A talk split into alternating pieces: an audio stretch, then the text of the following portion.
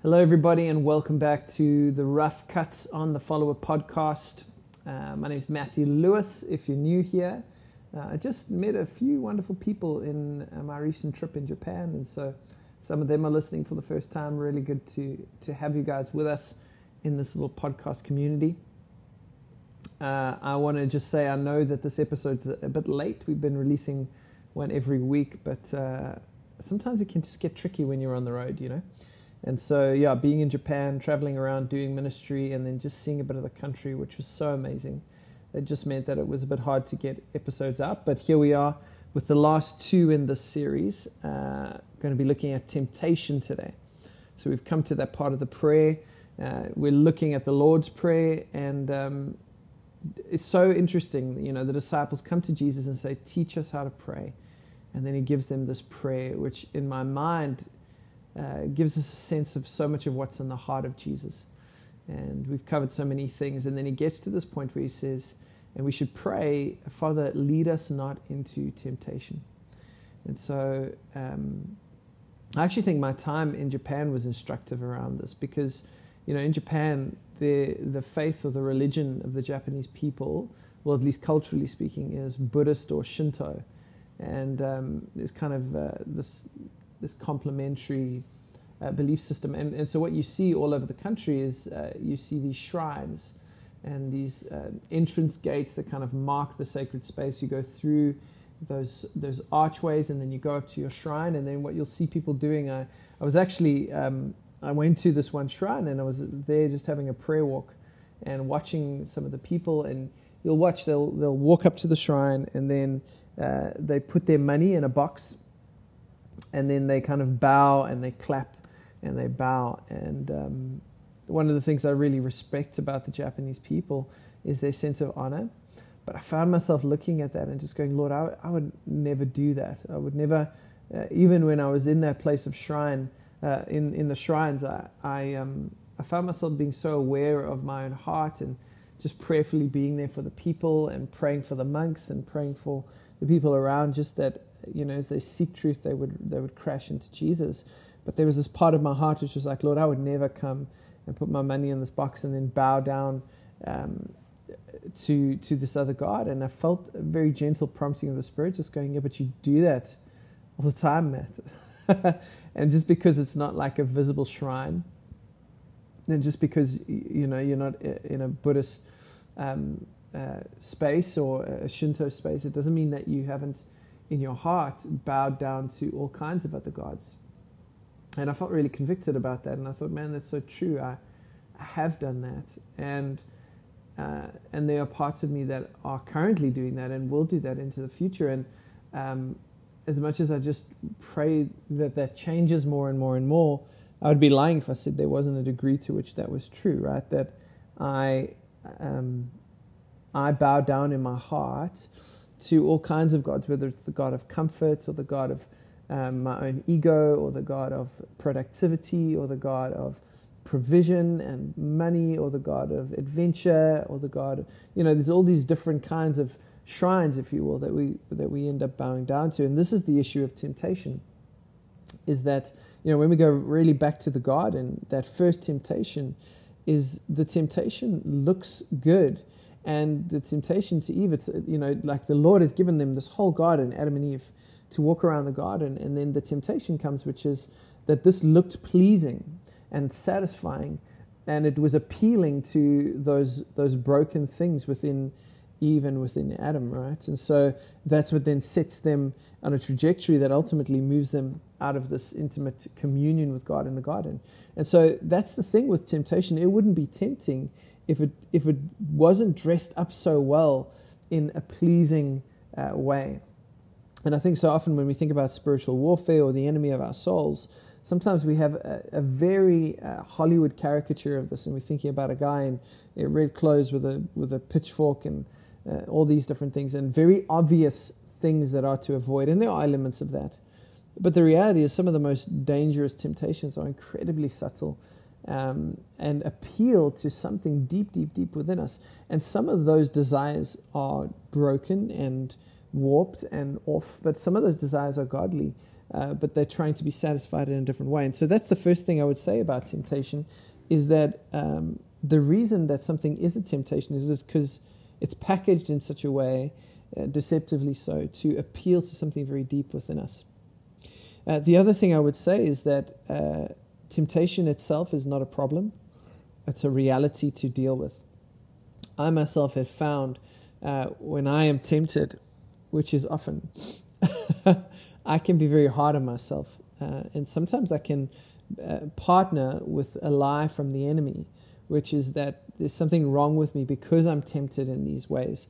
Uh, you know, just this morning I was at gym with my brother and we were in this group class where I did way too many weights and have uh, hurt my back a little bit because I'm old.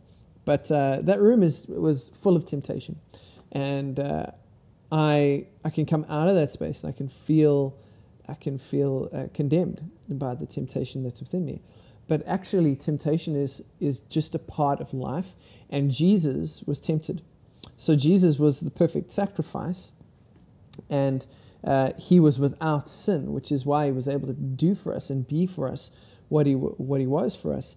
But it, but he was tempted in every way that we are tempted. The Bible says. I think about that part where it says, "In the Spirit uh, led Jesus out in the wilderness to be tempted by the devil." And uh, Jesus is the one who then overcomes, right, in, in the wilderness. And so I just wanted to say that to anyone who's listening who maybe is like me, that when you feel temptation, you're a bit hard on yourself is that temptation is a natural and normal part of what it means to live in a broken and fallen world. And there is an enemy of your soul, and and that enemy is setting out to rob you of the life and life to the full that Jesus has come to give you.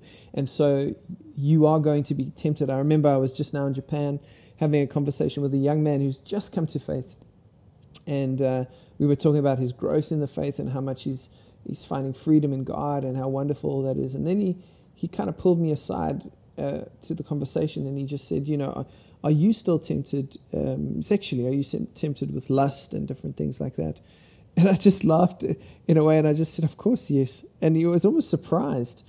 Um, but I was so happy to break that bubble for him and just, uh, I think, out of our common struggle, invite him into a kind of vulnerability and also a sense of peace that, man, this is common to every man and this is common to every person, that we are all facing temptation in this life. And so that's the second thing I would say. The first thing I would say is that temptation is what it is by virtue of the fact that it's packaged in a way to look pleasurable and appealing.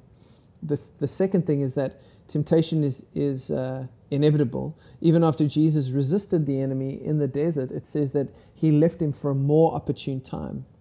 And so Jesus was tempted all the time throughout his his life uh, here on earth, and uh, and so will we. And I don't think there'll ever be a time where we'll grow out of temptation. Uh, I think what we have to learn to do is navigate temptation, and that brings us to the third point.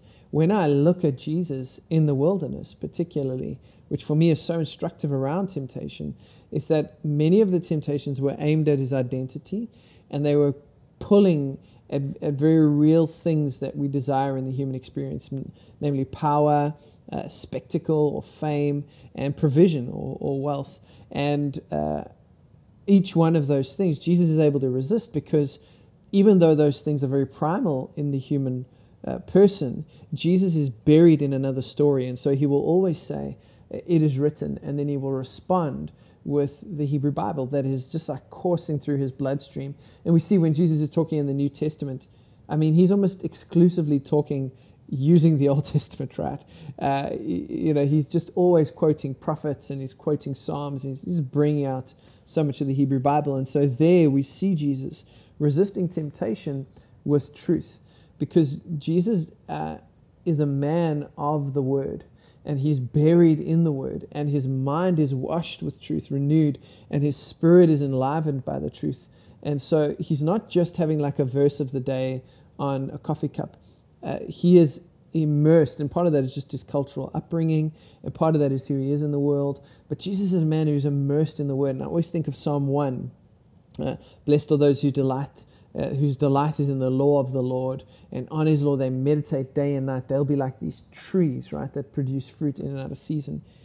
And I think I'm just so uh, challenged by that because I find that the world we live in today is full of temptation. Our minds are, there's kind of these dirty streams of information always running through our minds, and that leads us into all kinds of temptations. And I think perhaps now more than ever, we need to become a people who are really grounded in counter truth. Uh, who know the story that we've been invited into through Jesus and who are living into that story. And so that would be my, th- my third thought that I had to share around temptation, which is that um, preemptively begin to build your life on the truth of Scripture. So don't wait for the moment of temptation. I almost think, in some senses, that's too late.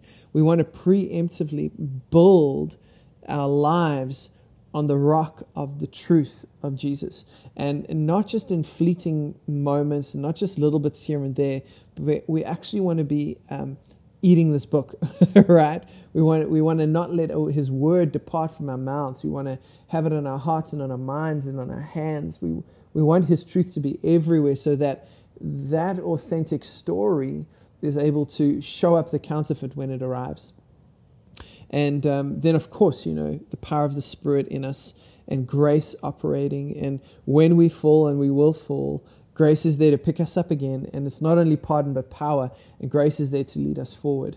But I do think some of the homework that we can do is we can preemptively and, and intentionally build our lives in the truth of Scripture and let that be the rock from which we operate and do all things. And I think when we do that, when the temptations come, as they will, uh, we have a greater strength to resist them. So, uh, those are some of my thoughts around temptations. And number one, they are temptations specifically because they are designed to appeal to something very deep within us. Some of the things, those things broken, and some of those things just godly appetites. But the, the temptation is the counterfeit of the original, right? Uh, number two, there's no condemnation for those who are tempted. right? Temptation is part of what it means to live in a fallen world with an enemy of the soul. Even Jesus himself was tempted. And so don't don't partner with the lies of the devil that would condemn you for being tempted. Um, and number three, preemptively build your life in the truth of Jesus. Let the truth of the scriptures wash your mind. Let what the Bible says is good become good to you. What the Bible says is beautiful become beautiful to you. Uh, let this word reframe your story so that when the counterfeit arrives, you're less tempted to believe it because you have bought so fully and wholeheartedly into the original and the authentic. I think those three things are things that I see in the life of Jesus, which are helpful for us when we think about uh, temptation. And uh, I hope that those are helpful for you. Those are the, the brief, rough cut thoughts I have around temptation for us today. If you feel like this is helpful, uh, share it with a friend, like it, leave reviews, do all the things. And uh, we'll be with you in the next episode of the Follower podcast uh, where we'll talk about deliverance. Have a good one.